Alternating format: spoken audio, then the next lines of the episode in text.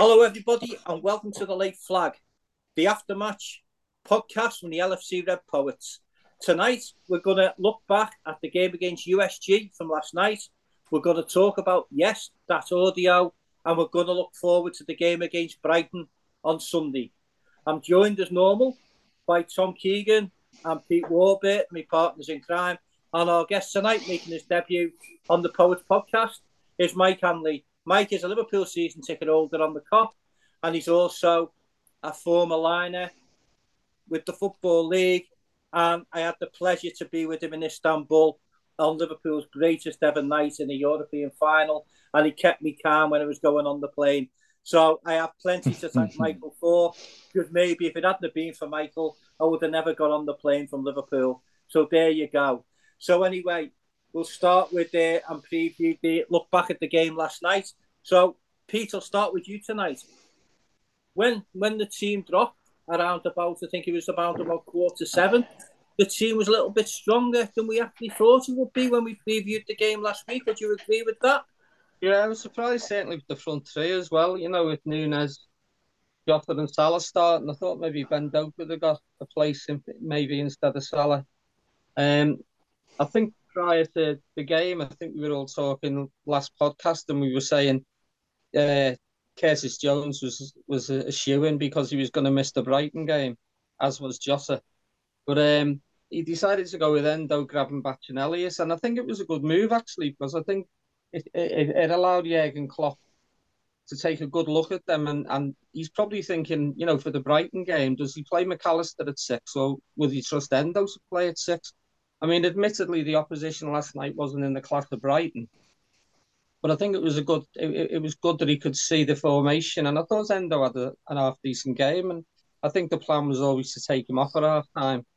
Um, it was nice to see Jarell Quansah again getting the stars. He's he's he wasn't overly put under pressure last night by the by Union because the you know I think the chances or, or pressure they created really were from set pieces. There was nothing really from open play. Um, had a good game, and obviously Ali came in because Cravine was injured. But yeah, it was uh, it was a lot stronger than I imagined actually. Yeah, when when we first heard the team. How about you, Mike? Were you surprised that, that he went with with Salah and Nunez both starting, especially especially with with Gravenberch, uh, with um, Jota suspended at the weekend, and Cody Gakpo, you know, out injured. Yeah, no, I thought I, I, I didn't think he'd go that strong. If I'm honest with you, but I think he tried. I think it was one of them where he, you know I think that the game against Lask, uh, he brought the big guns on to finish the game off at the end, and this one I think he wanted to start the game so we got three or four up. You know, he could take them off at half time, and it was bit, and it was an easy night. But it turned out to be anything but an easy night in the end. Um, I didn't think we played that well. Um, we didn't seem to find our rhythm. We were too ponderous with the passing.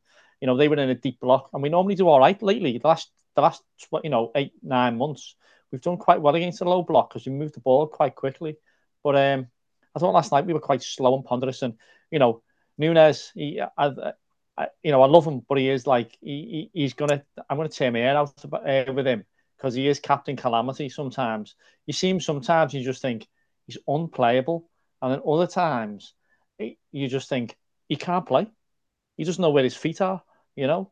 Um, but you know, he, he's either going to be brilliant or he's going to be absolutely terrible at some point, and we're going to have to get rid of him. You know, he's going to be like, if you remember Stan Collymore, those on this call remember Stan Collymore, right? Well, I blame him for us not winning the league in the nineties, right? Because he was so good and had so much talent. Like we should have won the league, but he just sulked all the time. At Anfield, he was great. And you go away from home, he was terrible. He couldn't put two passes together. He, he didn't seem confident. He just really didn't do anything for the team. He was terrible. And um, I just think, you know, I just hope Nunez doesn't fall in that. If it clicks for that lad, I think he'll outscore everybody and he'll be an absolute whale beater. But I'm just waiting for the penny to drop. That miss last night. I mean, dare I say, Les could have put that in. You know, Mike. Um, yeah, I, I love the compliments, Mike.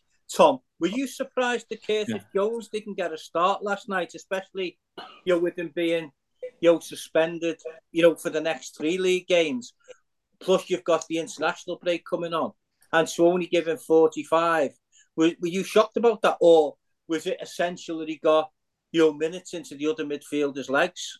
I think there's a little bit of both, really, Les. I, I was I was a little bit shocked that Curtis never played, but also Gravenberch, Gravenberch and um, Endo needed, and Harvey Elliott to a certain extent needed more more game time, don't we? Because we're going to be you're going to be needing them to sort of step up. And I suppose that was a good chance to have a look at all three of them and then to, to work out what's going to be the best player to fit into the system that we have. And uh, overall, I thought I thought Harvey Elliott played re- really well. He kicked the ball away a few times, but he, he grafted and he worked hard. Um, so Gravenberch was, was was outstanding. I thought his overall play. Do He was the one bright light. I think Michael was right about that. The play was ponderous and slow. I think that was we sort of we we didn't really come flying out, did we, at, at the beginning? I think that sort of settled, and we were sort of stroking the ball all around the pitch, and really we're not really moving very very quickly. And um, so I think he was like the one real bright shining light. I thought Quansah had, had an outstanding game alongside Konaté last night. It's unbelievable that he's such a young age. He, he looks so assured and so so so much quality. Um, Nunez, funny. It was funny. I was going to talk about Nunez tonight, and I'm not. I don't think Michael's took what what I said, but I think with with Darwin Nunez, I, I, I definitely definitely think it's a concentration thing with him. I really do. He like he was looking what he was going to do after he put the ball in the net. He took his eye completely off the ball, and now you know that's that's basic basic kids football stuff, isn't it? You you you, you wait until you touch the ball into the net, and then you you do whatever you're going to do. But like he just seemed to take his eye off it completely. But I look at it the other way. You, look at the quality of the finishes that he that he produces. You know, like the two against Newcastle, the goal he scored the other week from McAllister's pass, sublime. Some of the goals, he's just he has everything. And listen, I, I, you know, like I, it's funny. He, he's a frustrating player, but I think if anybody can get the best out of him, it'll be Jurgen Klopp and Bielsa from from now he's in Uruguay. I think I think to me that that was it. And I thought Liverpool, by the way, I put a really strong side out. I was glad to see Curtis on. I tweeted something about Curtis last night, which I think for all the people who slag the lad and say you don't see what he offers and everything, I'll tell you what he offers. He offers endeavour. I've never seen a player get around the pitch as much as that he does. He presses like like unbelievable, you know, unbelievably. His ball retention is first class. He's outstanding, Curtis Jones. Like you said the other week, if we'd have gone out and bought him for 60 million from someone, they'd have been, they would be raving about this lad. And I think he'd be a big miss, him, Les, by the way. Yeah, Pete. So, as Mike, as Mike mentioned there a few minutes ago, you know, the, the tempo of the game, especially in the first half, I think, wasn't wasn't at its best. Liverpool was seemingly weighing up the opposition, but without really creating an awful lot. But we still had chances, if that's not sort of contradicting myself. Though there was already, you know, mentioned about, you know, the one Nunez missed. Salah also missed a one chance, yeah. Yeah, and we, um, had one, we had one short off as well, didn't we? But it yeah. was offside. It was, no, no, no doubt about that because I was level with it. It was off, but um, yeah, it, it was it was a strange game, and, and we were talking at the game. I mean, the, the fella who was sitting next to me, um, one one side is the lad I sit with every week a season ticket old, and, and there was a fellow with this young lad I'd not met before, and I was talking to him as well, and I said it, it it's a strange thing. I mean, you walk into the ground, and if it's a Champions League night, it's buzzing, isn't it? that it is buzzing the ground. I'm, I'm with the best will in the world. Liverpool fans were going there, and I think they thought it'd be a bit of a cakewalk. And I hate it when it's like that. I hate when you think it, it, you're just going to walk over these teams. And in fairness to them, they, I thought they'd either be fully overawed and they'd let a, a, a hat pull in, or it'd inspire them. And they had a chance. I think their centre forward had a, a, chance at the Kop end, didn't he? He, he fluffed the header, I think. But apart from that, I'm I'm thinking I think Ali spilled a, a cross in the second half. But yeah, it was just um, I wouldn't say it was lackluster, but it was there, there was there was not the energy that we used to probably. Uh, like Mike was saying, we moved the ball quickly and we can beat the low block. And I don't think we struggled so much, but we I, I thought we played within ourselves. I, I thought we had an extra gear or two if we had to. But I was just worried towards the end with it being only 1 0. It only takes one mistake or one good piece of play from the opposition and, and they've nicked the points. And it wouldn't have been a total disaster. But I, I think the result was right at the end. Liverpool had, had all the control and, and they had the better chances of the two teams. But um, yeah, it was it, to me, it showed the gulf between the Euro and the Champions League. It's you know from the first whistle, from the atmosphere, right right through, um, to the end, and and yeah, it's just I think Jurgen said, didn't he? It's job done. And sometimes you have to win games like this in Europe or or domestically. Sometimes you'd have to grind the results out, get your three points, and then move on to the next game. You know. Yeah, Mike it's like um, you know Liverpool sort of treated that game as though they knew they would do enough to win the game, and you got the feeling, that even if they'd have scored, Liverpool would have just upped the tempo anyway. The fact that you know Liverpool went in, you know, at half time one 0 with you know good anticipation. Ryan Gravenberch, to be fair, you know, we followed up the the shot from Trent, I think it was, that the keeper spilt, and you know finished it nicely. Um, but I always felt as though as though Liverpool were treating it more as as a training session as such because they knew that ultimately they would get the three points. Do you agree with that? Yeah, no, I, would have been I'd have been absolutely shocked if we didn't get the three points uh, last night. Uh, they're not a good team. They're not. In fact, none of the teams in our group are a good team. Obviously, they're not. Um, it's gonna, you know, it's gonna be quarter final time before you meet a proper team in that competition and we can get excited about it and you know go the match like Pete said and actually have a bit of buzz in the air and stuff like that it'll be quite exciting we get to the quarterfinals I think before that we're going to have these lackluster games where I'll be honest you turn up and you think we're going to win and we should win and if you don't win I think it's a bit of a disaster because I mean particularly given the team he put out last night I'd have been amazed if we didn't um, but you know, he, he, you know, they look at the stats every day, don't they? They look at the stats, the players' stats, how the fitness is, what they need. You know, did they need did Endo, Salah, and Nunez all need 45 minutes? Probably. Does that suggest that they're going to play on Sunday? It probably does because they got took off at half time. Um, although we said today, I think Gakpo was fit for Sunday, didn't he? So he's already no. walking. He'd be able to, he'd no, be able to train tomorrow. We said, didn't he? He's not going to be fit till after the international break, Gakpo. I was after the international break. I just yeah. caught the end of his thing today, yeah. saying he was walking around. He had the boots off. He was hopeful. Um, but so you know, Nunez is going to end up playing on Saturday, isn't he? So uh, there's no two ways about that. It'll be Diaz and Salah and Nunez up front. So that's why he took them off. Gave Diaz 45 minutes. I just I, like I was never sat there. I was never sat there thinking we're in trouble here.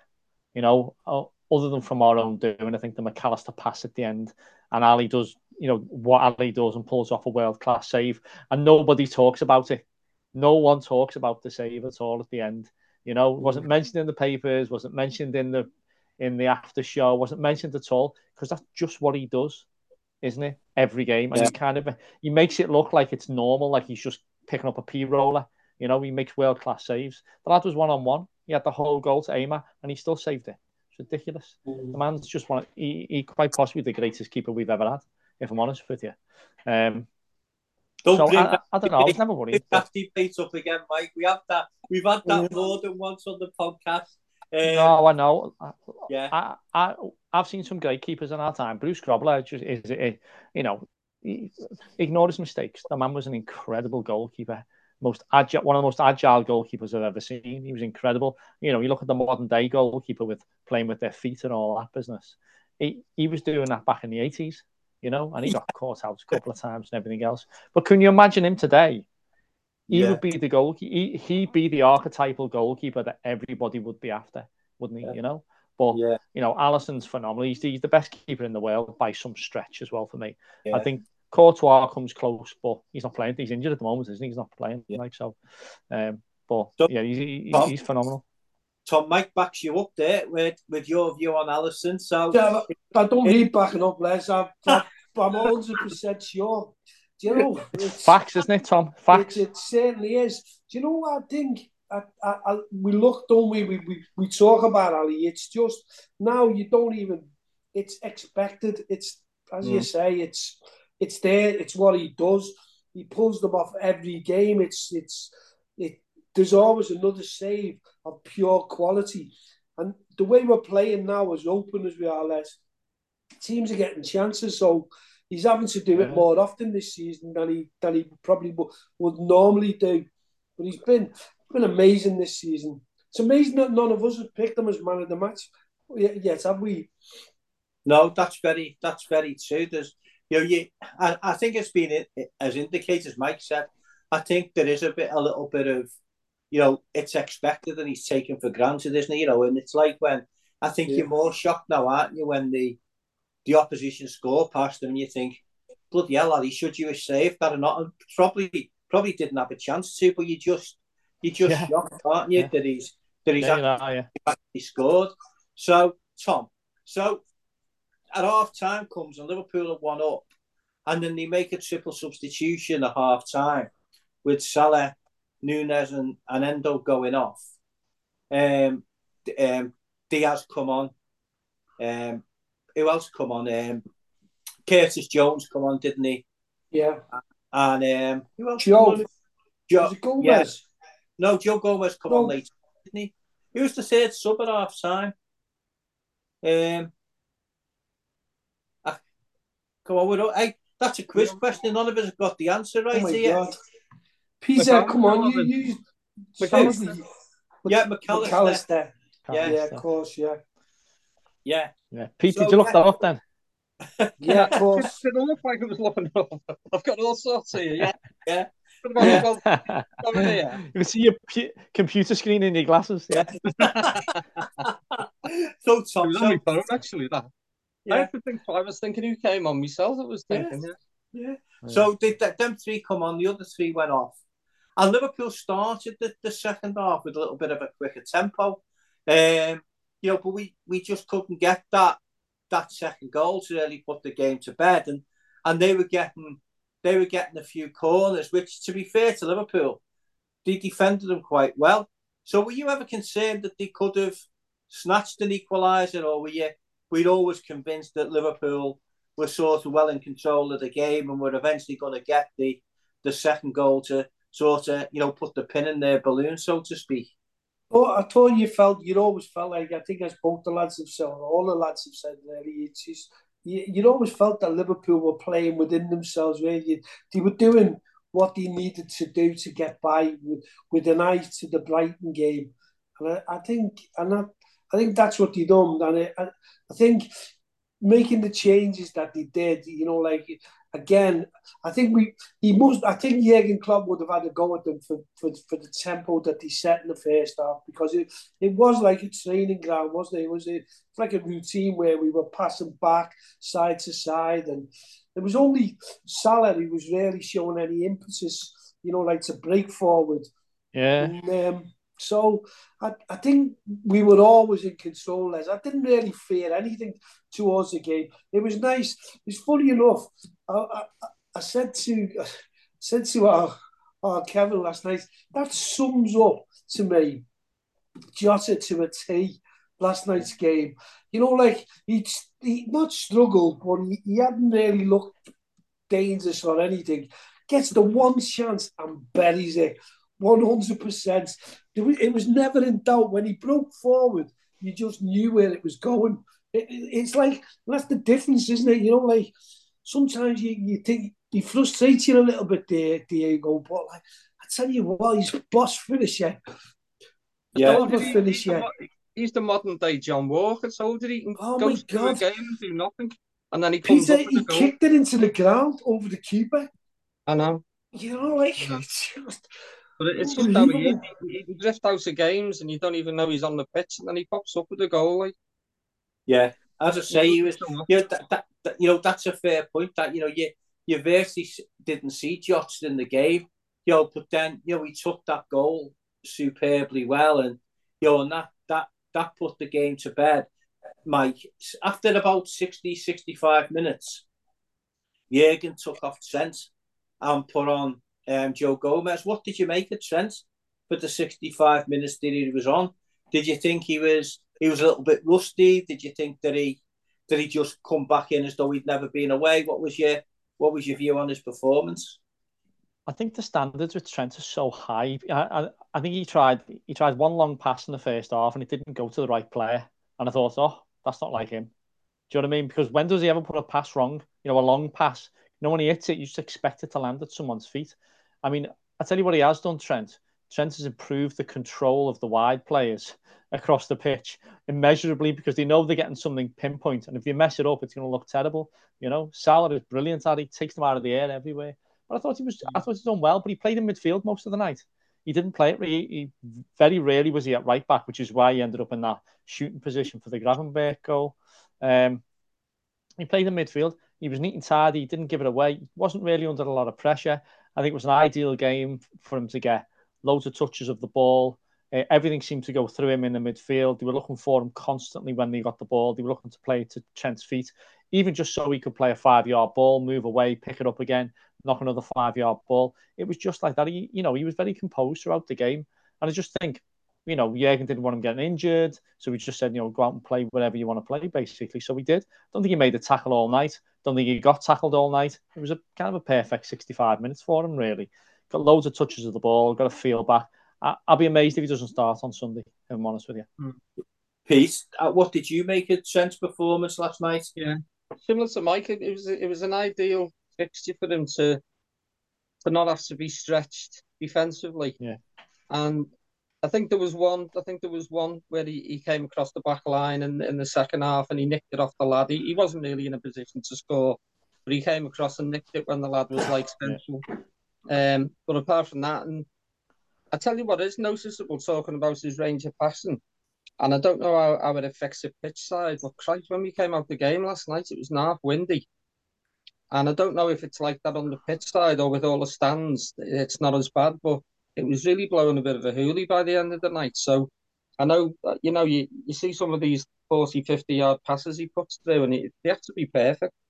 But yeah, it was an ideal game for him to I wouldn't say cruise through, but you know, he, he, he never he was never going to be under any pressure defensively, and it allowed him to move in. And then even when Joe came on and replaced him, he, he was doing the same thing. He was playing that role as well. Yeah, he was. Yeah, and yeah, um, yeah, yeah. It, you know, it's like we keep saying over and over. It was a it was a, a nice game to have before what's going to be a tougher game on Sunday. It's it's really going to be a tough one down there, especially with them coming back from two down at Marseille they're going to be cock a hoop with that to get a point over there. So it, it, it was like Tom was saying, it was almost like a, a training session, you know. And like I said before, we, we could always up it a gear or two. It, it just worries me when it's getting later and later in the game. And I've seen it happen so many times when you've you've sort of had all the possession, not put any ch- your chances away. I think Diaz it posted, didn't he, Les? Yeah, he had to post it. And Harvey Yeah, he was offside though, wasn't he? He was offside.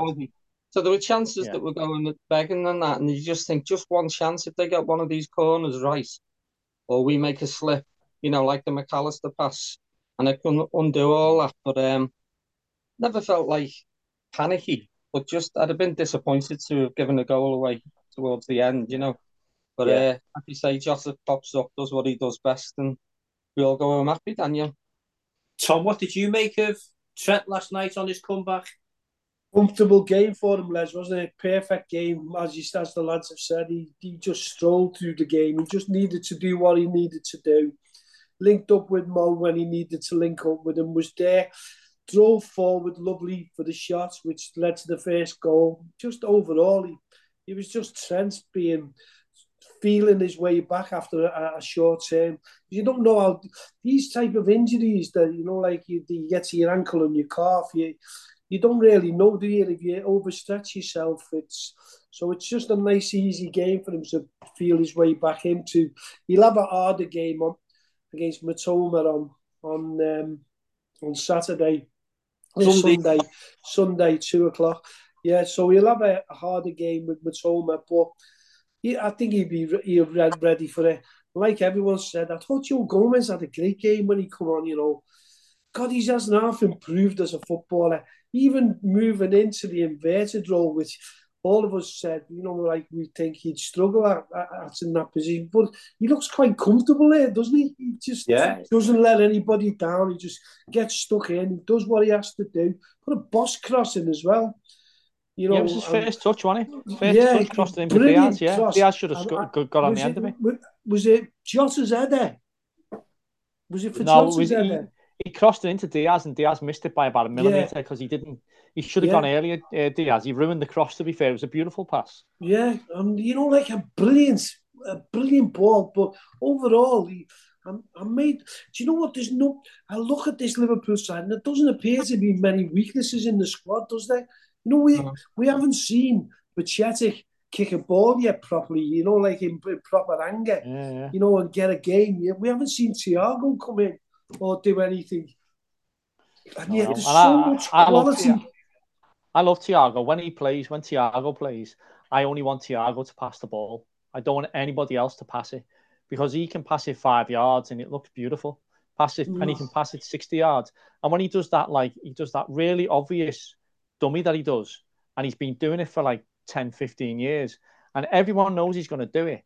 But but all the players go one way on the pitch and he goes the other. And the crowd go one way and he goes the other.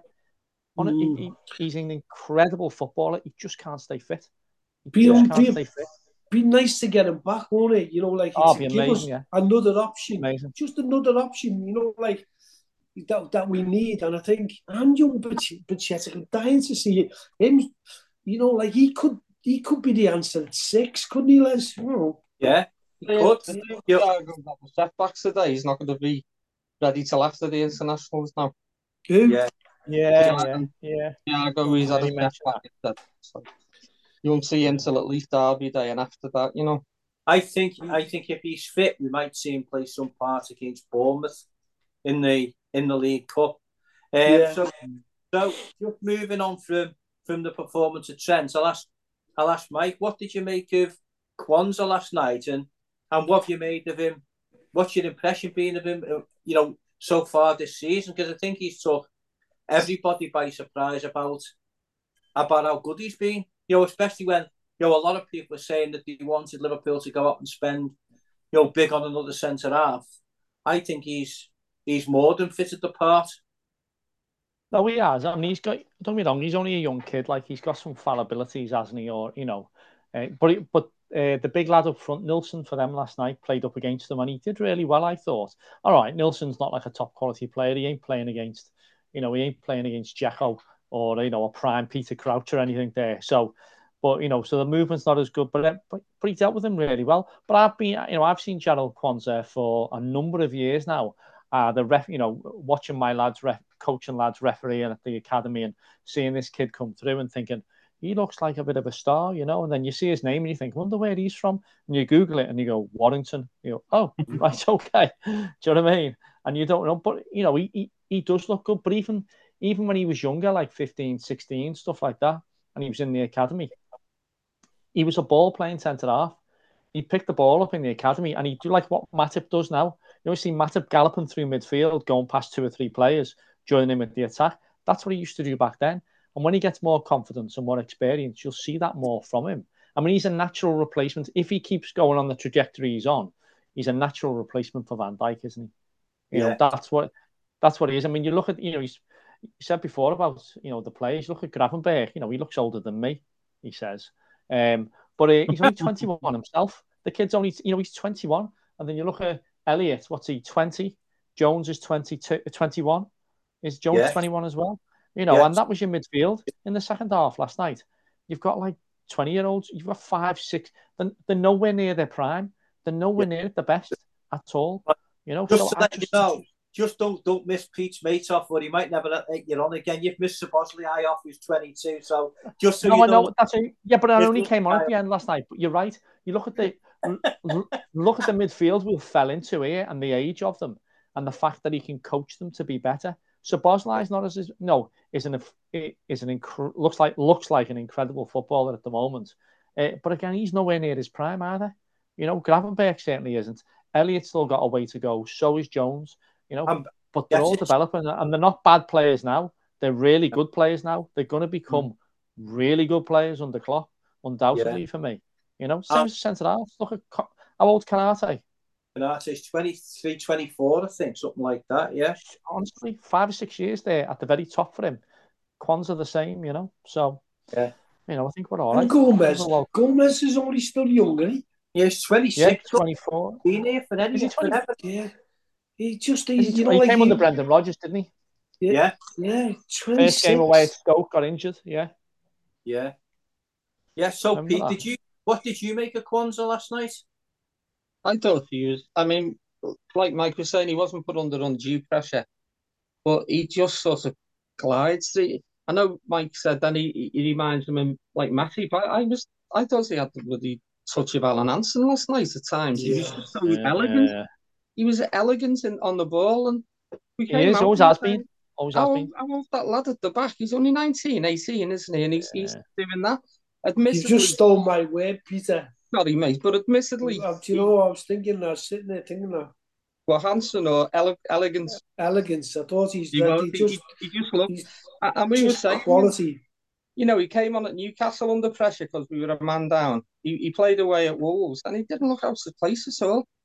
Oh. And, you know, as I say, without being under too much pressure last night, he still looked the part. And I thought both centre backs had good games last night. A couple of times Ibou intercepted and then he carried the ball forward and that. And it's like Mike said, it's looking great for the future. to All these young kids, the way they're coming on. Yeah, yeah that's right. So yeah, and just a just the last one before I ask you to name your player of the match. Just what wondered what you thought of Harvey Elliott's performance. More so, not so much when he sort of played in the in the midfield, which is what we feel as though is his natural position now. But when he went out to play and, and covered for for Salah on the right hand side, I'll start with you, Tom. What did you make of, of Harvey Elliott?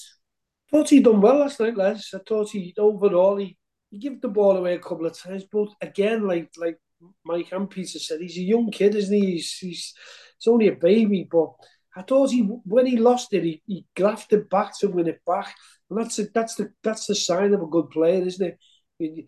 You know, all, all footballers give the ball away. It's what you do when you lose the ball. If you then chase back, 10, 15, 20 yards to get it back and then come back with it. Then you you know like and he done that for most of the game. He was really he was really working hard all the way through the game. Been really impressed with him this season, Les. But he, I think you've got to look at the quality that's around him, haven't you?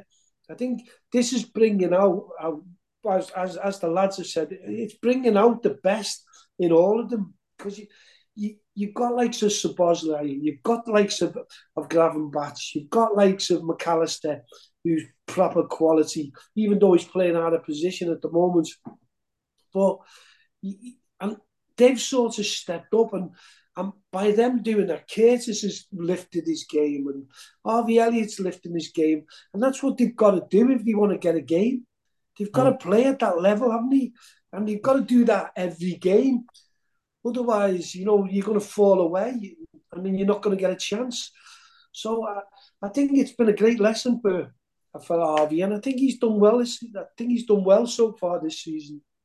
Pete, Elliott, when he went and played on the right hand side, from my my my vantage point on the Kop, I I just thought he he doesn't really have the pace to play there. Everything sort of seemed to to slow down when it got to him and he needed what he needed was to get the best out of him. He needs people running off him because he never, for me, I can't remember him once trying to take on the opposition fullback. And, and at times as well, Liverpool were looking for an outlet on the right hand side, and he drifted right inside and was in the centre of the field. So, what did what did you make of that change of position for him in the second half? I don't, I don't think I don't think he's ever going to do what Mo Salah does when he gets the ball and take defenders on and cut inside and, and do that. But I'll, I'll, what I like about his game currently is, is like Tom was saying, his work rate. He chases back if, if he loses possession or if the team loses possession. Not necessarily him. His, his work ethic is brilliant. Like, um, I think once again he had a chance late on. I don't know if he was on or offside or whatever, but the ball came over late on, and you just wanted him to miss it first time. And uh, once again, it got away from him, a bit like the chance he missed the other day. But um, I just think, I think I've noticed the work and the work races because I think we, we levelled at him his defensive qualities weren't up to scratch really. He, he wasn't coming back and helping out defensively, but I think he, he's starting to learn that side of the game. And I think that's where Curtis Jones has grown as well. Like Tom says, his work rate was brilliant and he does come back, tackle back, win possession back. And like I say, some of them that go the game, they, they don't look at they don't look at these things. They just think everyone's just going to be scoring worldies with 30, 40 yards out. And you've got to put the work in to win the games. And I thought I thought Harvey, I thought he did okay last night. He, I thought he was okay, but like I say, it's um, you, are never gonna re, you're never gonna get a replica of Salah what he does when he gets the ball. He doesn't do it every time. You know, there's times he goes down blind alleys, but like you say, I probably agree with you pace wise. He probably hasn't got that blistering pace to get away from defenders to get past them. You know. Mike, what do you make of his performance last night? I think he's the modern day Sammy Lee. Me, you know, he just doesn't have that. To make him world class, he'd need another yard or two of pace.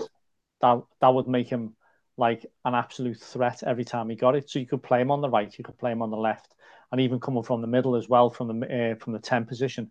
He'd be great if he had a yard of pace because he's got a trick. He can drop a shoulder, everything else, but he's just not. He's not he just lacks that little bit of pace that that would make him stand out and be absolutely like Bernardo Silva. As much as we, you know, we don't like him, right?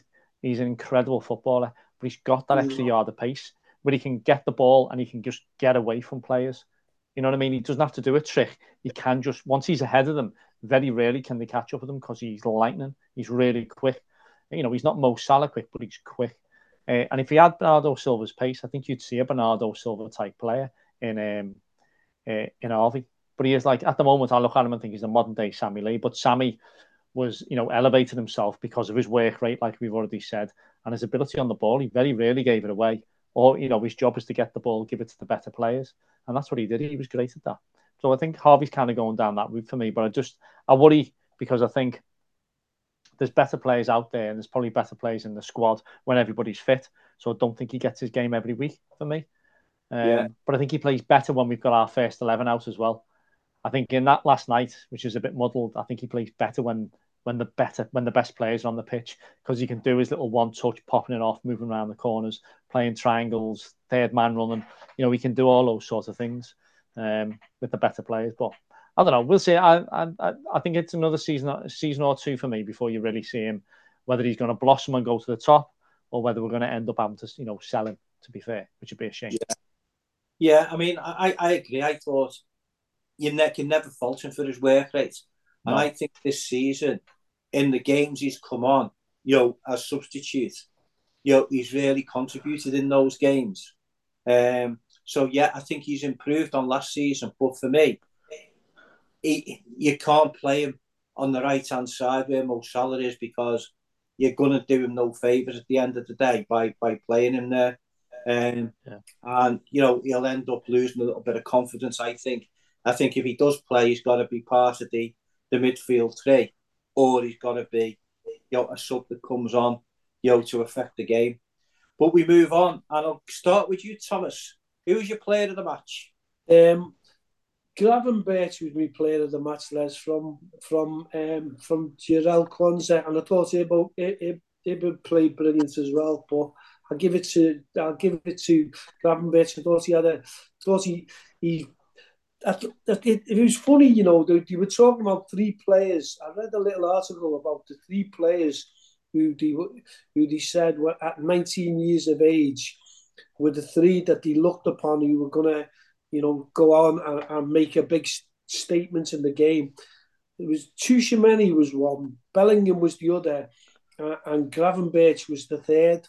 And like he lost his way a little bit, didn't he, at Bayern Munich? But he's playing with a smile on his face, and he's starting to starting to look something special. In I really, I was really impressed. Yeah, you can see he's got night. something, can't you, Tom? Oh, you God. can see he's got something, he, can't you? I, I like. I agree with you. You can see there's, there's definitely. Oh, he oozes just his touch and his movement and and his vision. He's, he's got something. He really is. He's not quite there yet, but once he tips over that edge, I think I'm, I'm, like you. I think he's going to be spectacular, mate. Uh, you know I what? I, I, I, I, listen and look at Szoboszlai and I think this Szoboszlai is something, and then I look at him and I think, Jesus Christ, these two, these two, in two or three yeah. years' time, could be brilliant. Yeah, you know, like yeah, yeah. you, you these, these could be two of the best midfielders in the world. These two in a couple of years' time. You, you just he's quick, isn't he, as well? athleticism all over the place, great touch. Yeah, yeah. Just amazing. Thought he, I thought he was my man of the match, Les. Sorry, I diverted there. It's all right, Tom. It's all right. Yeah. Over here for Mike. Who was your man of the match?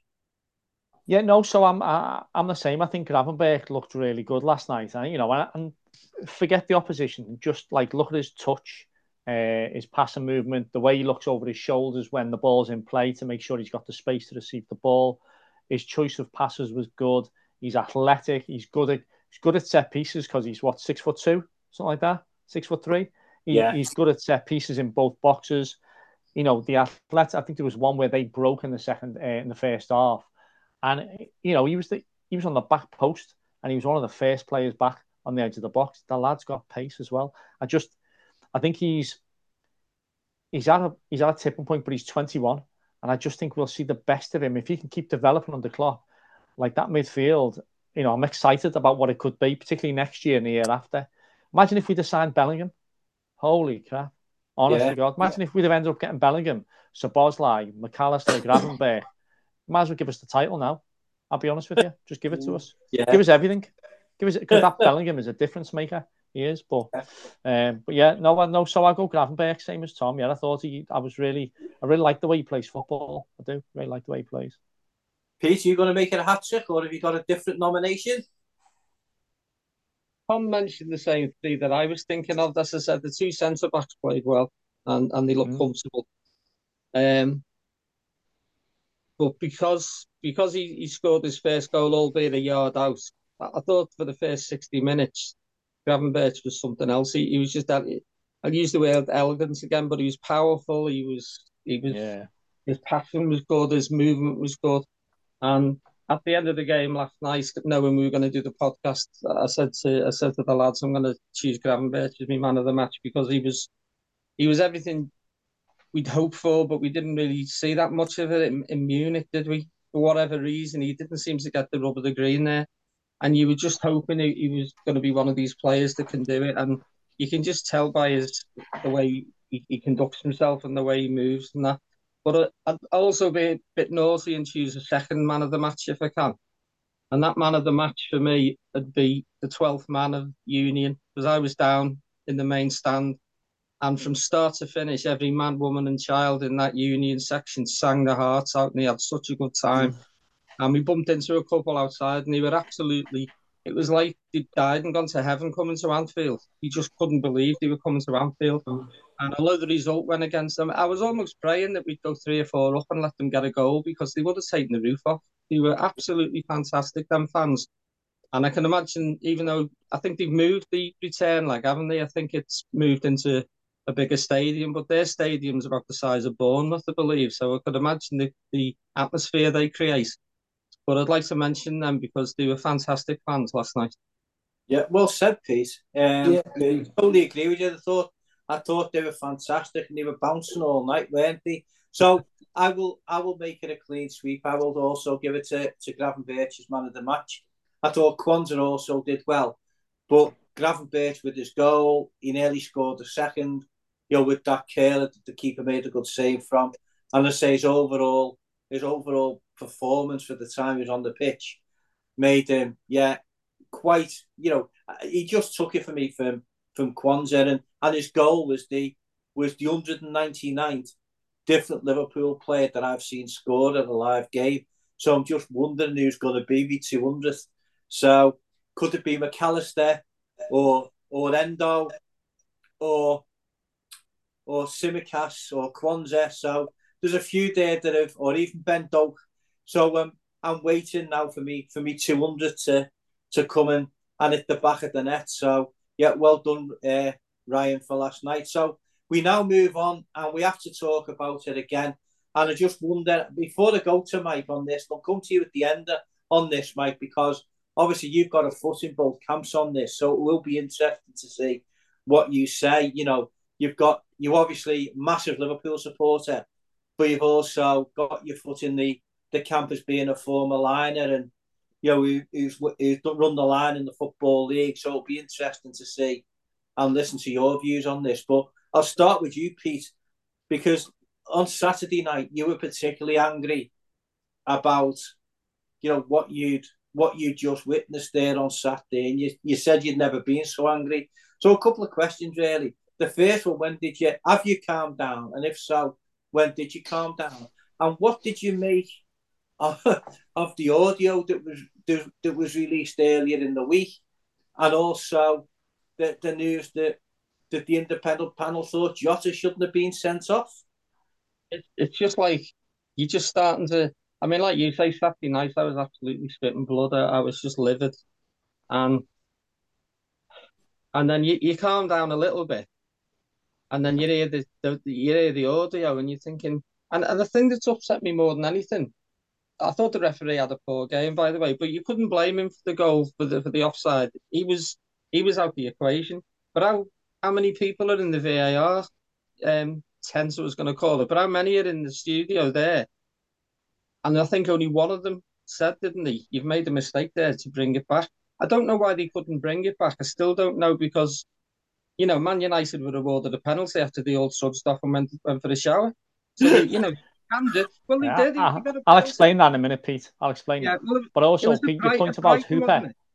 Sorry. Yeah, uh, uh, sorry, your point about Hooper, the referee. I, yeah. I, I do blame him. I think they're all culpable, mate. They're all culpable in one way or another, but I'll get into that in, in yeah. a sec. But yeah, but, I, but, but there is a difference between the Man United Brighton thing and this. There's a big difference. Yeah. yeah. Well, I, I, was just citing that you can bring the game back if, if need be. I mean, it, it's just the upsetting thing that I think somebody else made a comment. I think it was Pochettino today. He said there's nothing wrong I think he said there's nothing wrong with the vehicle; it's the driver that's that's wrong. I yeah, it's a great comment, isn't it? Yeah. yeah, yeah, And that, that to me yeah. is it. You can say yeah, human error, but when one human does it, like like a linesman might get something wrong, as as it happened at the Etihad years ago, and we always keep going back to the the Sterling one. But a linesman or a referee, one person can get it wrong. When you've got a group of people scrutinising from, uh, Christ knows how many camera angles, I don't know they can all I, I don't know they can't pull it back. It just it's just beyond me. And then, as I say, we're going into the game last night. I thought well, this lad was winding me up. He said, "Oh, there's this panel who said that Jota shouldn't have been sent off." And I said, "Yeah, it doesn't surprise me." Thinking he was joking, and he showed me on his phone. He said, "No, it's it, it's thingy like." And it's it's just another kick to the guts when you're just starting to get over it. And I mean, I was never. I don't think. I think the way it was worded, I don't think Jurgen Klopp demanded a replay. I think he was asked the question, "Would you like to have a replay?" And his obvious answer was, "Yeah, I would." I don't think he ever demanded that, and I don't I think, think you can do that. It was just Sorry. his opinion. It was just his yeah, opinion. It was an opinion, but he was, you know, the the bloody red tops got hold of it, and so even some of the broadsheets, and they're saying Klopp demands a replay. I don't think that was ever the case, and I don't think it could ever be done, to be honest, because you'd be replaying games every other week. You can't do that. But I just think I've always been an advocate. I've, I was made up when VAR came in because I thought it would take all this mess and, and all it. I mean, if we didn't have VAR, we still wouldn't have got the goal because the flag went up. So we'd just be arguing later on in the pub and arguing days later. This has actually compounded the thing because people have, have sat there and got it wrong. And I watched the Newcastle game the other night against Paris, and they went to that auto generated one or something. And it, although they took the time to give Dan Burn the goal, because I think they were checking other things. It looks far better than the, the VAR drawing lines on the pitch that they've got, but maybe Michael will uh, put me right on that. I don't know.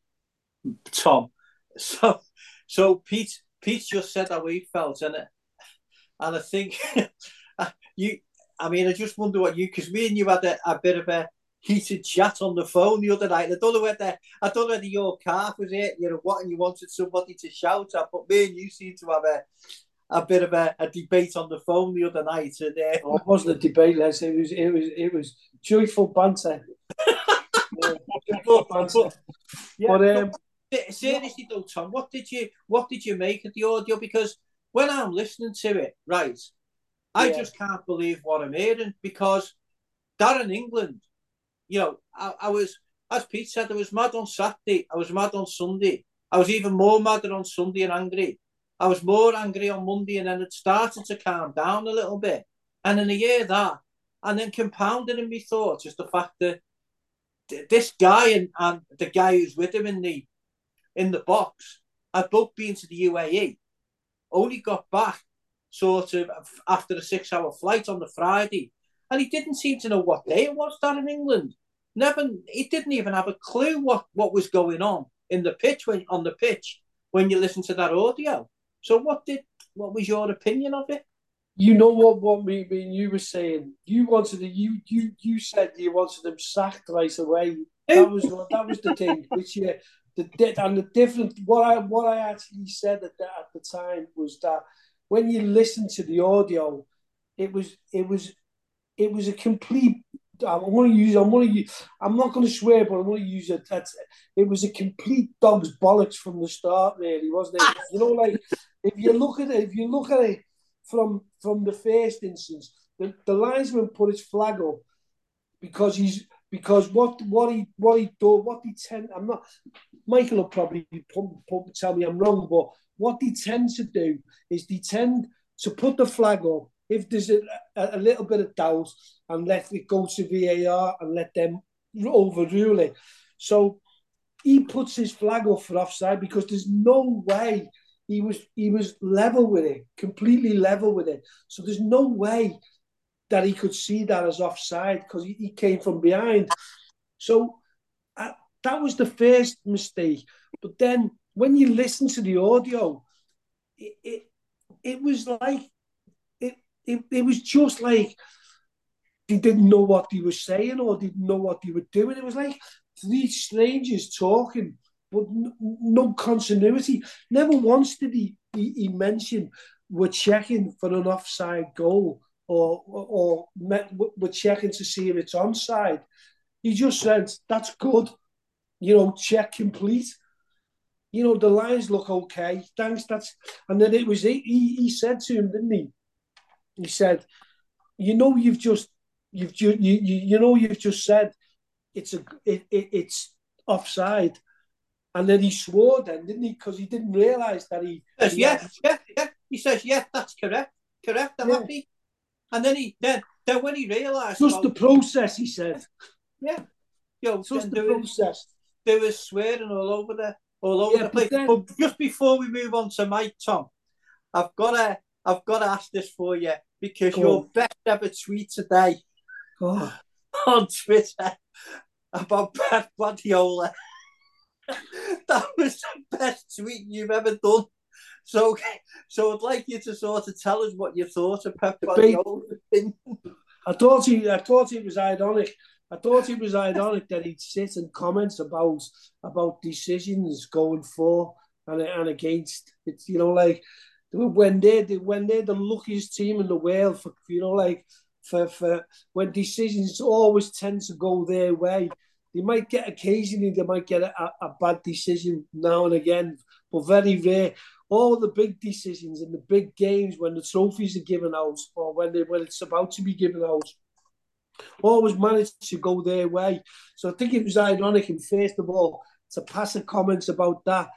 And even worse to pass a comments, he's sitting there pontificating with 115 charges, which, you know, for sports washing, he shouldn't he shouldn't have the, the audacity to make a comment about anything really until that's been cleared, to be honest.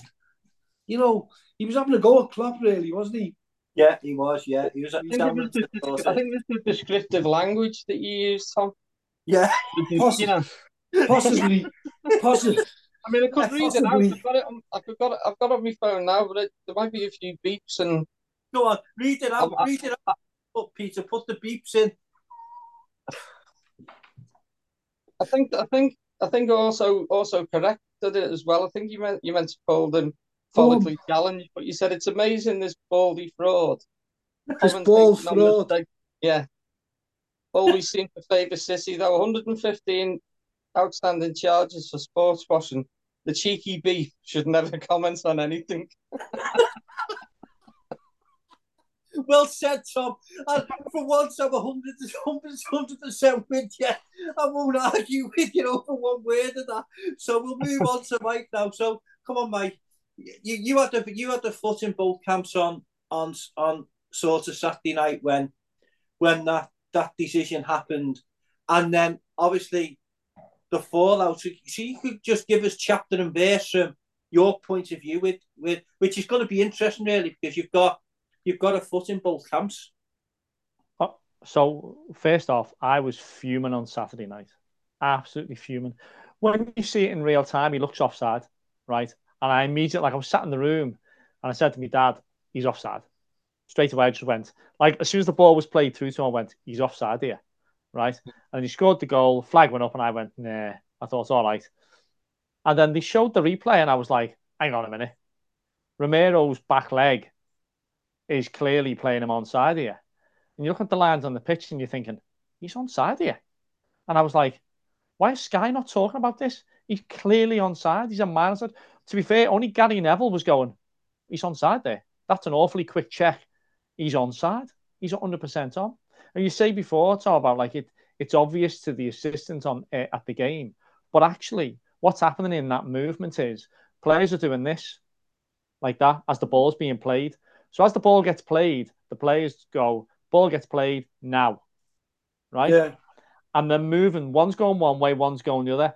It's a really difficult decision to make, right? I know when you pause it, it doesn't look like that. But when you also pause it, you've got to remember. So you've got Diaz who's leaning forward like that, right? Yeah. And Romero who's leaning the other way like this. So what what what Adrian sees, the assistant, is Diaz ahead, Diaz here ahead Yeah. of the defender. But what he doesn't see is the defender's back leg. It's the back leg that plays him on. I seen Andy Gray and Richard Keys, and Andy Gray was going, he's a foot on side. And I'm thinking, no, no, he's the width of a foot on side. It's Yeah. a lot closer than you think it is. It's really close. And plus the fact that he's moving at pace at the same time. So you've got to go, ball's being touched, players go like that, and he's got to make a decision like that. And don't get me wrong, without VAR, it's offside anyway. He gets it wrong, and we'd all still be fuming because when you see the replay, you go, "Oh, he's onside. He's got it wrong," and we deny the goal. So we'd still be we'd still be fuming, right? So Um. As an official, sorry, just a quick question. I all this thing where they, they draw the perpendicular lines and it goes to someone's armpit. I mean, Bobby Oh, had yeah. to go allowed the Villa. Do you think they should Yeah. change the rules to an extent and just go off the feet or something on the you know yeah, when- I no no no I do, but I think the rule at the moment, as it stands, says it's any part of your body you can score with can be offside. So if your head is further forward, right, doesn't matter, and your feet are like you know Yeah, another yeah. like four foot behind Yeah. you, doesn't matter. You can score with your Mm. head, so you can be offside. yeah. right. I just think So I just think there'd be decisions made where people will say, well, you know, his torso is offside or his head. But I think if, yeah, if the- you score with your that- torso, it Yeah. yeah. but with your so so if your arms are further forward, it doesn't count because you can't score with your Mm. arms. Mm. right? So you can't score with your arms, right? So the rule at the moment is it's any part of your body you can score with can be offside. So it can be your kneecap, your backside, you know, your neck, your your shoulder, the back of your head, the front of your head, whatever. Just anything but your arms, really, right? Arms and hands. So that's the Mm. rule. So so for me, you know, that was a difficult decision. You know, I, I they were going, oh, he's a good yard on side. Well, he is when you pause it.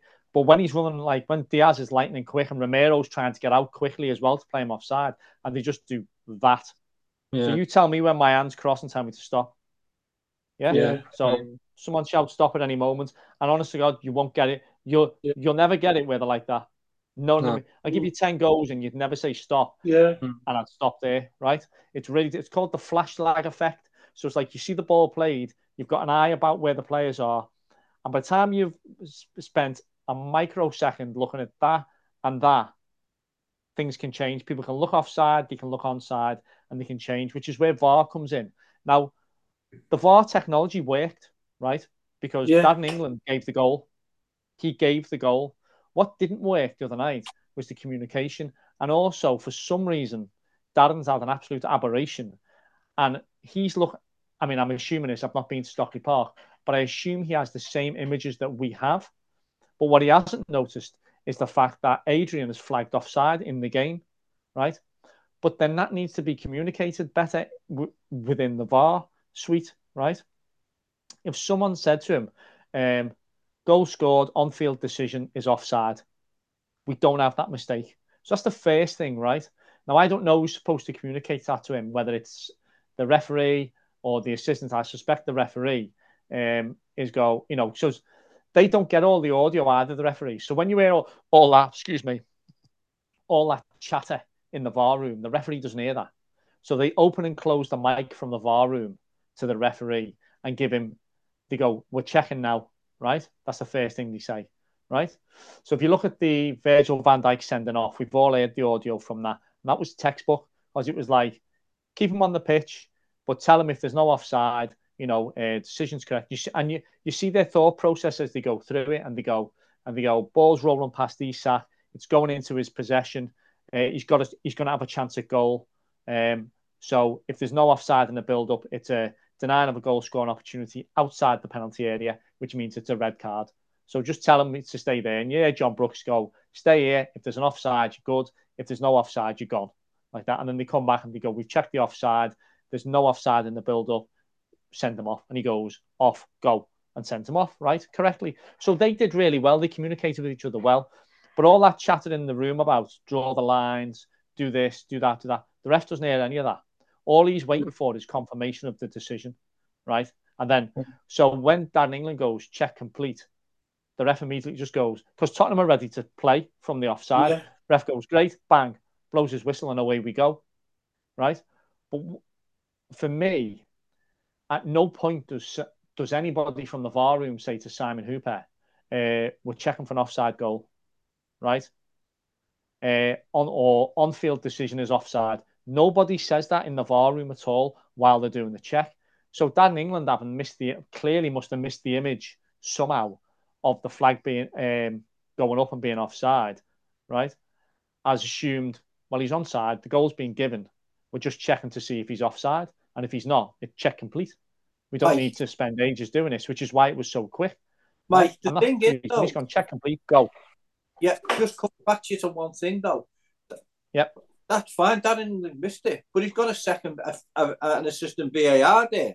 Yeah, they both missed it. Yeah, him and Dan have both missed it for some reason or yeah. other. I don't know whether they're chatting to each other or they took their eye off the ball. They, you know, they're having a, a conversation about the incident because of the cares. The goal goes in. They're looking at the images, and I don't know. I'm, look, I'm going to surmise here, and my only thing is that say they're looking at the match on one screen here, and then the the lines being drawn are on this screen, and the pair of them have gone. Goal's gone in, checking for offside. Hold on a minute. And that's what they basically say, don't they? I think they say, uh, checking for offside. That's what they say, and that's what they're doing, right? And then they turn away like that. So when they turn away, they don't realise that the flag's gone up in the game. Neither of them do, because they're both checking it, right? So Dan Cook is the assistant referee. So he's an expert in offsides, right? So if there's any like law or any debate at all like that, and Darren's the referee, obviously. So um, I just assume they may have looked away from one screen, and looked to the other, and they've missed that flag. And at no point is it communicated to them that the on field decision is offside until they restart play. Right? At no point. And that's why the check is really quick. Right? That's so, why it's good because they check it and they go, he's onside. Sorry. That's what you, what me and Les were well, not arguing about, but we were saying. I was saying similar. He's made a mistake. Whether I like him or I don't like him, that's what he did. He made a mistake.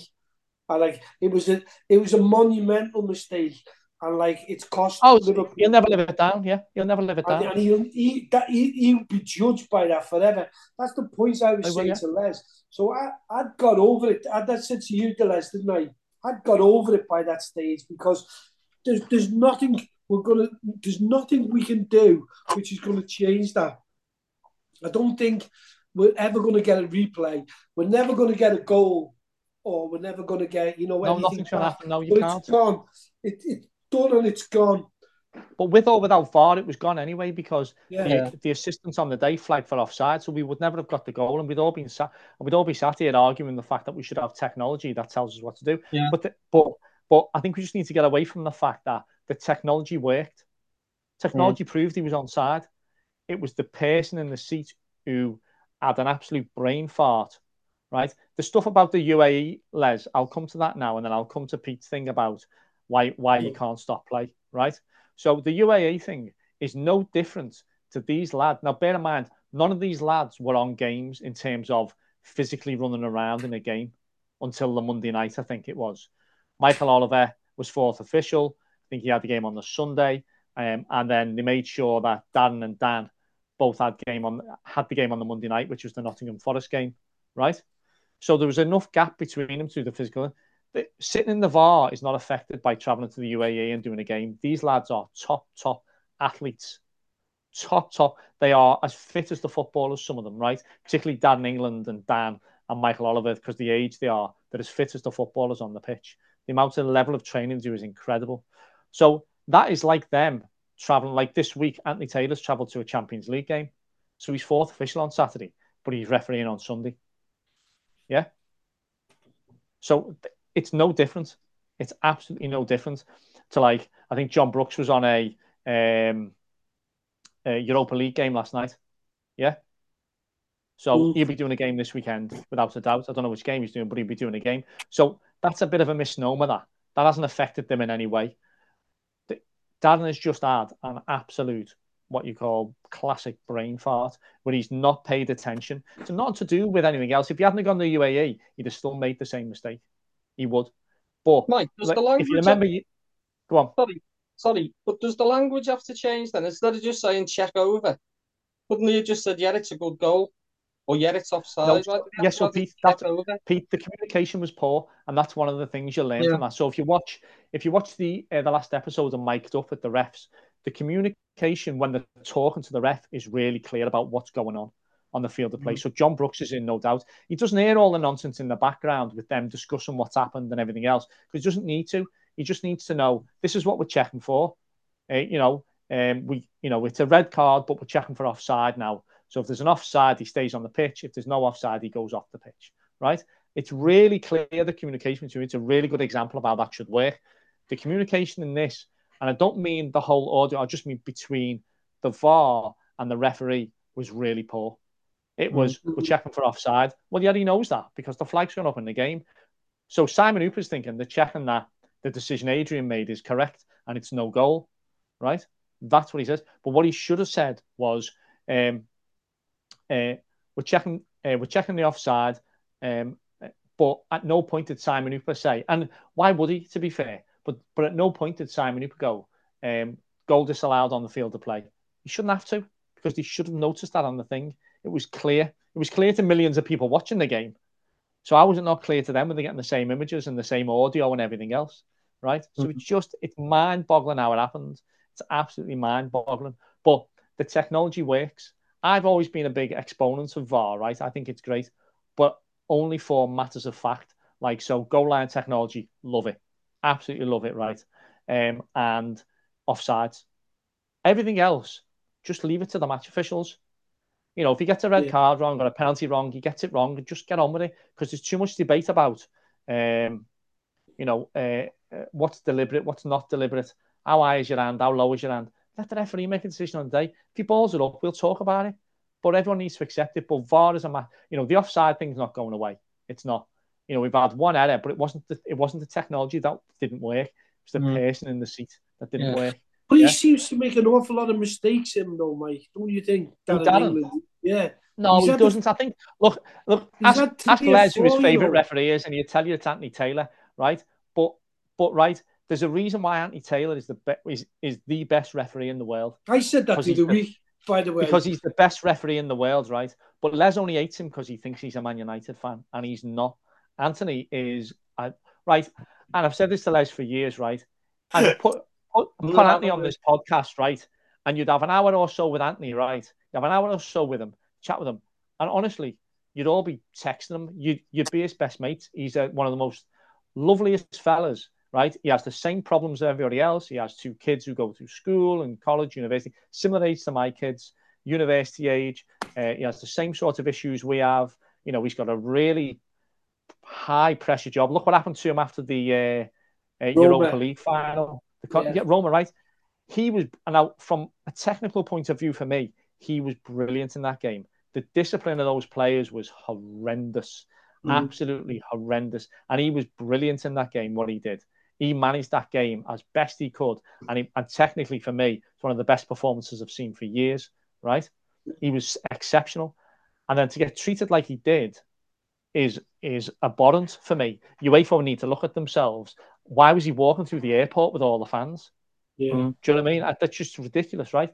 But he is the best referee in the world, and there's no doubt for me he is the See, best. I, I don't have He's no pro- I don't have no problem, you know, saying about if a referee plays well. I said that to Leslie the week. Some of them, I'm are, no- some of them are bad games. We all I'm, do. I'm no lover of Kavanagh and, and some of the things. But I, I said the other day, I thought he had a great game at Liverpool the other day. Do you know? And Cav, yeah, yeah, yeah, yeah. I, so Cav's a man. Cav's a man. Yeah, a so I don't have. I don't Les, have you hate him as well.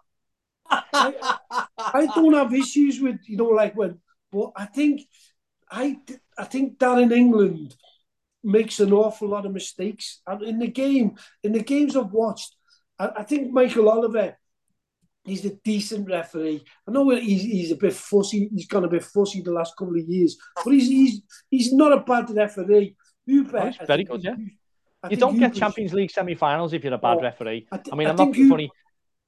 Hooper's useless.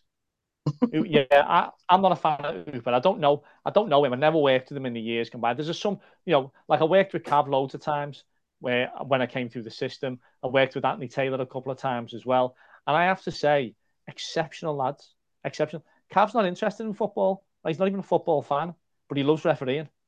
It's weird that, isn't it? Do you remember yeah, the lad who used to play for um remember the lad who used to play midfield for um uh Bayern Munich years ago and the was it Edberg? And he, Yeah. he openly said it's a job. I turn up and I go to I turn up, I go to work and I go home, I don't watch football. I listen Yeah. to my manager, I do what my manager tells me, and he was an exceptional world class midfielder, right? Yeah. Well, Cav's a bit like that. Cav's an, a really good. You don't get to be a Premier League referee if you crap. You know that's all I'm saying, right? And he and he, you know he does Europa League games as well, but some of them have off days. I'm not a fan of Hooper or Tierney. I don't. I just their style doesn't sit well with me. They're not terrible referees at the end of the day, but Hooper's had a Hooper's had a nightmare on on Saturday for me, and that's my professional view as well as my Liverpool view. He's had an absolute nightmare, like you know. Do I think the do you think that? thing Do you think the goal Go on. affected him, Mike?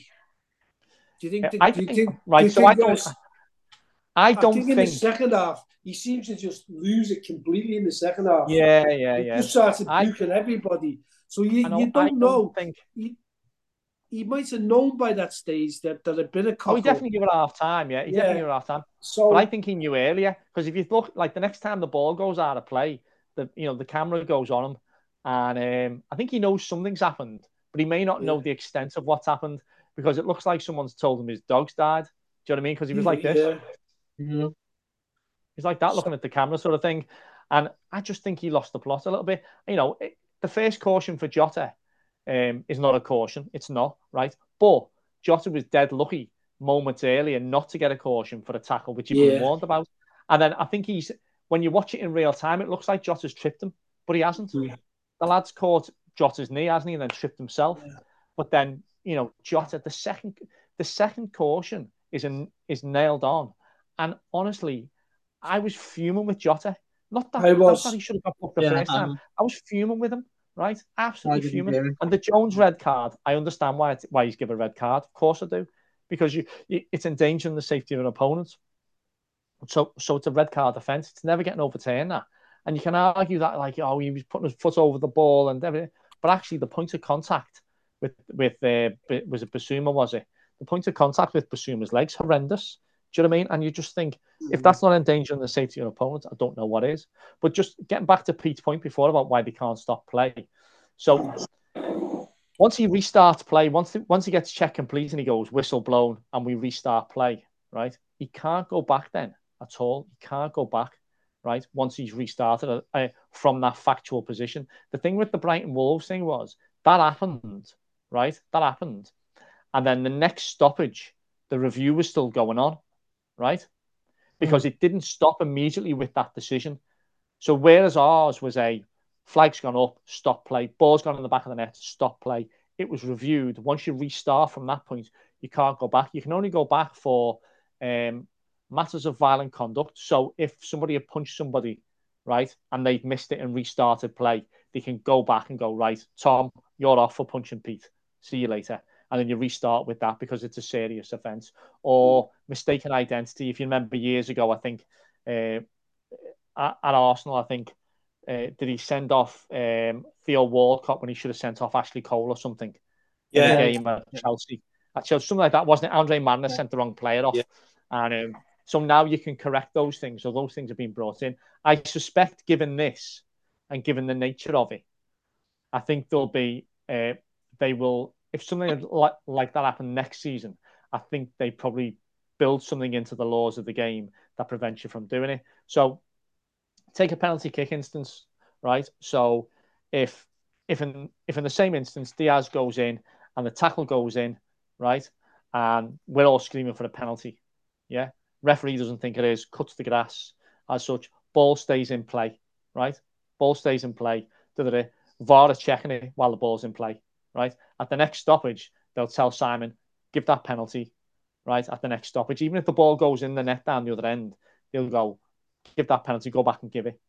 If, mm. for instance, the tackle goes in, the ball ends up going out, and he gives a goal kick, right?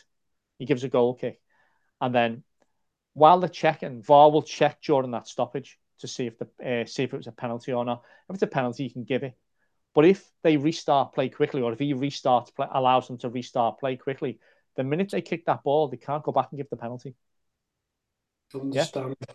Mm-hmm. That's the situ- That's the that's the situation there. It, it, it it's a point of law then, whereas it's a mistake, but actually you can't then compound that mistake by breaking law because if he then goes back, so saying that in our instance, if he then at the next stoppage in play, um, someone goes to you, well, that should have been a goal before, and he goes, all right, goes over to the managers and they award the goal. That's when you'll get a replay because the laws of the game, the integrity and the laws of the game have been um, uh, have been changed, and you would yeah. have to replay the game at that point, right? Mm. You would have to replay the game, whether we won it or got a point or whatever else. You would we'd be forced to replay the game either yeah. from that point or um, the whole ninety minutes. You'd be forced. Didn't to. something like yeah. that happen with Sheffield, with Sheffield Wednesday and uh, or Sheffield United and Arsenal in the cup? No, it was a different scenario. That different scenario. 90, what happened with that? No, that was when he threw the ball in and he was supposed to give it back and they went and scored Arsenal. Yeah. Scored, but I think Arsenal it was I think it was Wenger who offered to have a replay. I don't think it was the I don't think it was the governing body. It, it was Wenger who said if you want a replay, yeah. we don't mind. And it wasn't baked that... into the laws. Yeah, it wasn't in the laws at the time either. You couldn't do that now. You yeah. couldn't do it. No. So if Postecoglou came out and went, you know what, this is an abomination. We need to have a replay. You can't because the laws don't allow it. Yeah. You know, you wouldn't look without VAR and without that incident the flag would have gone off. Flag would have gone up. Uh, he's been given offside on the day. See, I'm, I'm, I was yeah. quite, I'm quite, what's it called about it? I, I didn't want to replay. I wouldn't have liked to re- no. even, even to, no. to say it replay. No of the fans wanted to replay. No, I don't want to replay. You Just angry, I think. I tell you what, though, Michael, it's been fascinating, absolutely fascinating listening from a different perspective. You know, like when you from you're looking from a professional perspective. You know, like we look at it from from supporters' perspective. I think it really is. Well, I do as well.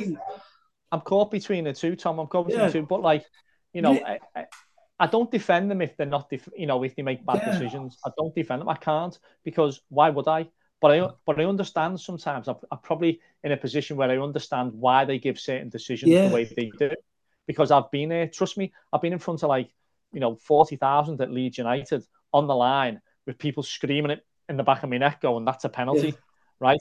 And then, you know, look, Les knows me for years. I'm I'm fairly laid back. I, I just go, eh, no, it isn't. Right? Shrug my yeah. shoulders and get on with it. And it doesn't really affect me. But I can tell you some lads, some of the lads and the girls who go out on the on these games, it does yeah. get in their head massively. Mm. It does. It's human nature. Do you know what I mean? But then, you know, you get you have an observer in the stand, and and it's the same for Premier League games. Every every single decision that the referee makes or the assistant referee makes every single solitary decision is looked at.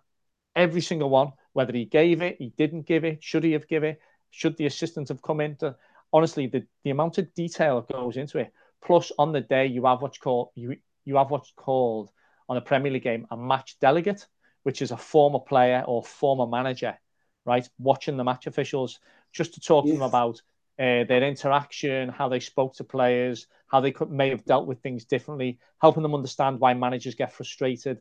So you know, you get former players like um, like Steve Howey and people like that used to play for Newcastle will go and watch Premier League games and they do a report for the referees and give them verbal feedback. It's all part of this massive thing that goes around referees to help them make less decisions, sorry, uh, less incorrect decisions, and help them have a bit more empathy when things happen and things like that. You know, so it, look, it's all there for them. They have psychologists, they have everything, everything they need to do a really good job. The fitness levels are elite, absolutely elite. Yeah.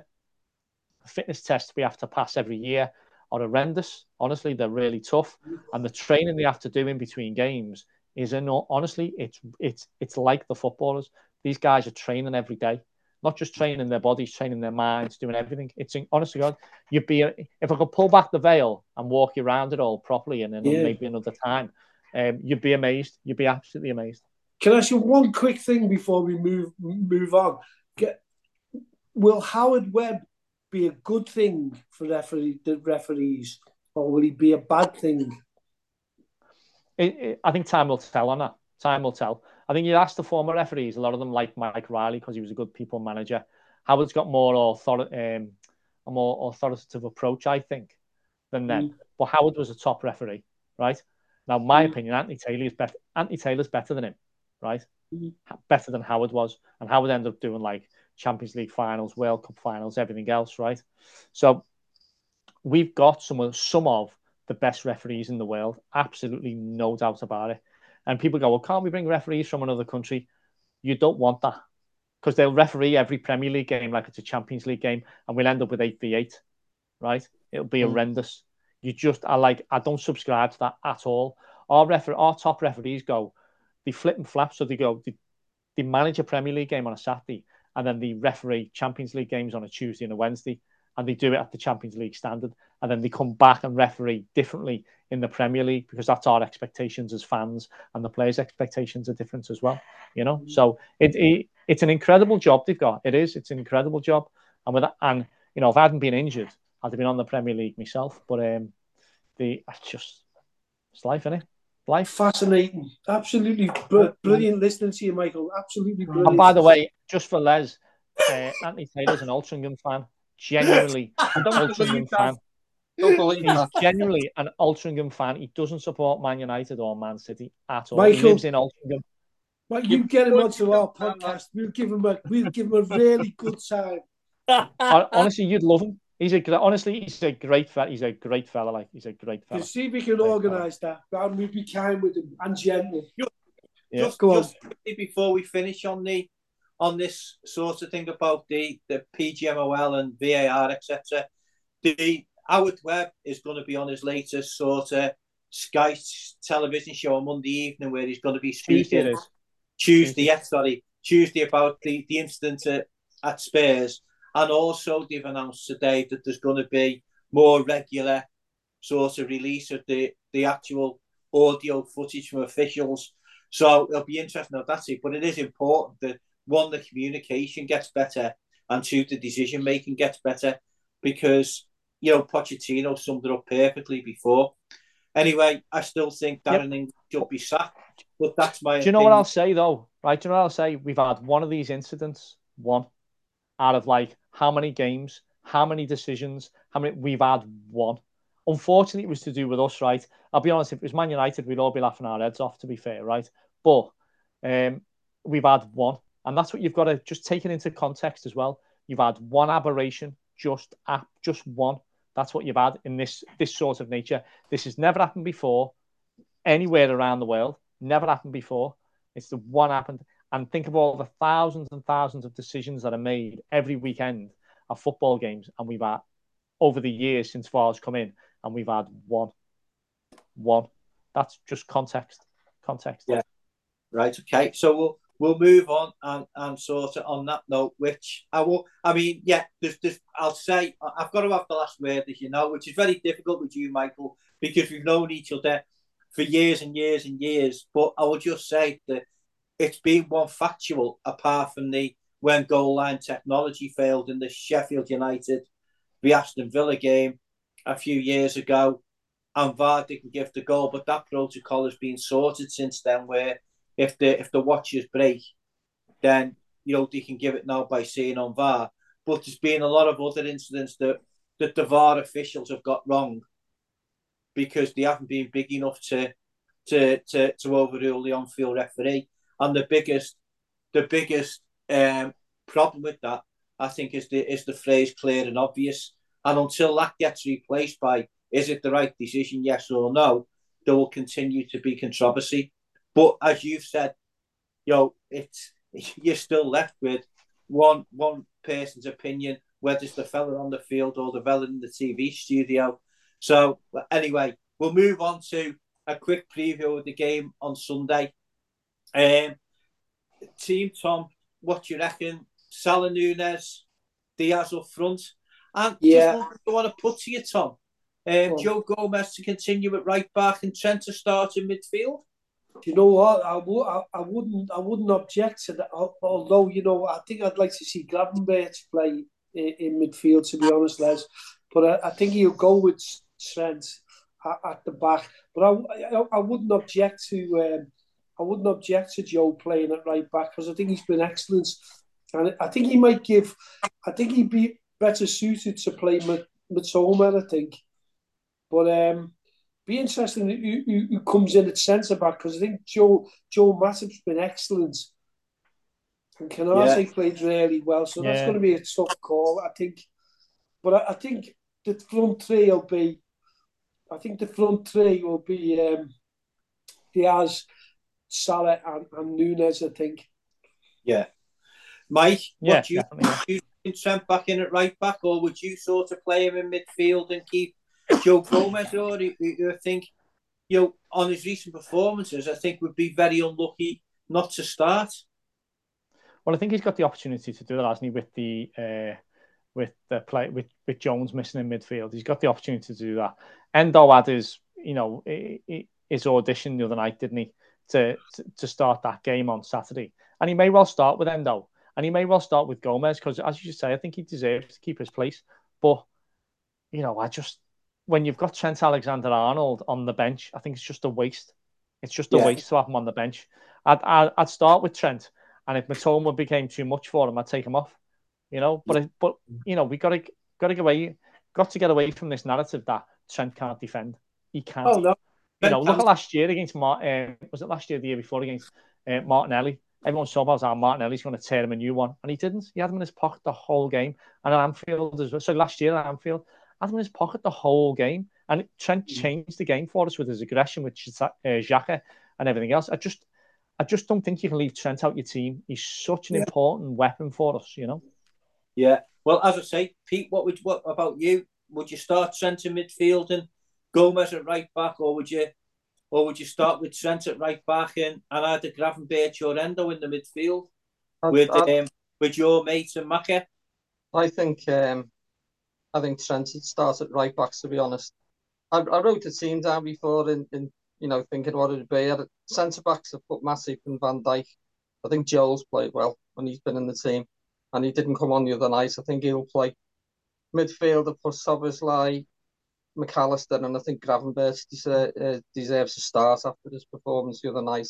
And I think the front three picked themselves: Diaz, Nunez, and Mo. So that'll be my my yeah. team. Robbo coming back in at left back, obviously. Okay, I would I would uh, go for a surprise, and I would start Trent in midfield, um, and and I would I would sort of give keep Gomez at right back, and then you've got the likes of Gravenberch and Endo who you can bring on later on if needs be. But that's what I would do. But I think I think it, it's more likely that that what you've all said is correct, and uh, Trent will start at right back, Gravenberch in midfield, and Gomez will be on the bench. But it'll be a difficult game. There's no doubt about that. So I'll start with you, Tom, for your for your prediction. Do you know what? I, I fancy us to win there, Les. I think I'm gonna I'm, I'm gonna go away from me three one. I'm gonna go for two one for Liverpool. I think, but I think Liverpool will beat them. I think okay. you win there, Mike. I think we do a clean sheet. If I'm honest with you, um, I'm sick of seeing us concede. Um, in the first half and play terrible. I just hope we play well for 90 minutes because we've been terrible in the first half of games this year. And we've ended up playing great second half, you know, really dominating things. But that's when he's got them in and reorganised. I just think, I, am thinking 2 0 me. I mean, Brighton blow up and cold. and they've been terrible the last couple of weeks, if I'm honest with you. But when they're on it, they're on it. But they'll be nervous because they got absolutely walloped last week. Scraped a draw 2 2 midweek. It was a good comeback, to be fair, but they got walloped and they've had a couple of bigger uh, wallopings. They got uh, battered at Newcastle as well, didn't they? I can just see I can see us turning them over two or three. I think on Saturday. I think Mo will be a star again. Nunez, if, if he plays well, we win the game. Pete, bottom line. I've got I've got two one Liverpool written down here. I, will go with the same as like uh, with Tom. I think it'll be like Michael just said. Then I think if, if Brighton bring their game to it, you know, I mean, they, they battered us three last season, wasn't it, or the one before the yeah, yeah, yeah, yeah. And yet we've gone down there in previous seasons and done the same to them. So I, I just, I just think it'll be a tight game this one, but I'm going to one the Reds. Yeah, I'm going for a, a Liverpool victory by two goals. And I think it's only one of the last five that we've won against Brighton. So hopefully that will change on Sunday, and you know we'll we'll get the three points that will put pressure on on the City Arsenal game that follows us. So on that note, I'll end this latest edition of the Late Flag Stroke LFC Red Poets podcast. Once again, thanks to my two partners in crime, Tom and Pete, and also our special guest, Mike Hanley. And as I always end the podcast by saying, justice for the 97, don't buy the sun, and you'll never walk alone. Until next time, see you soon.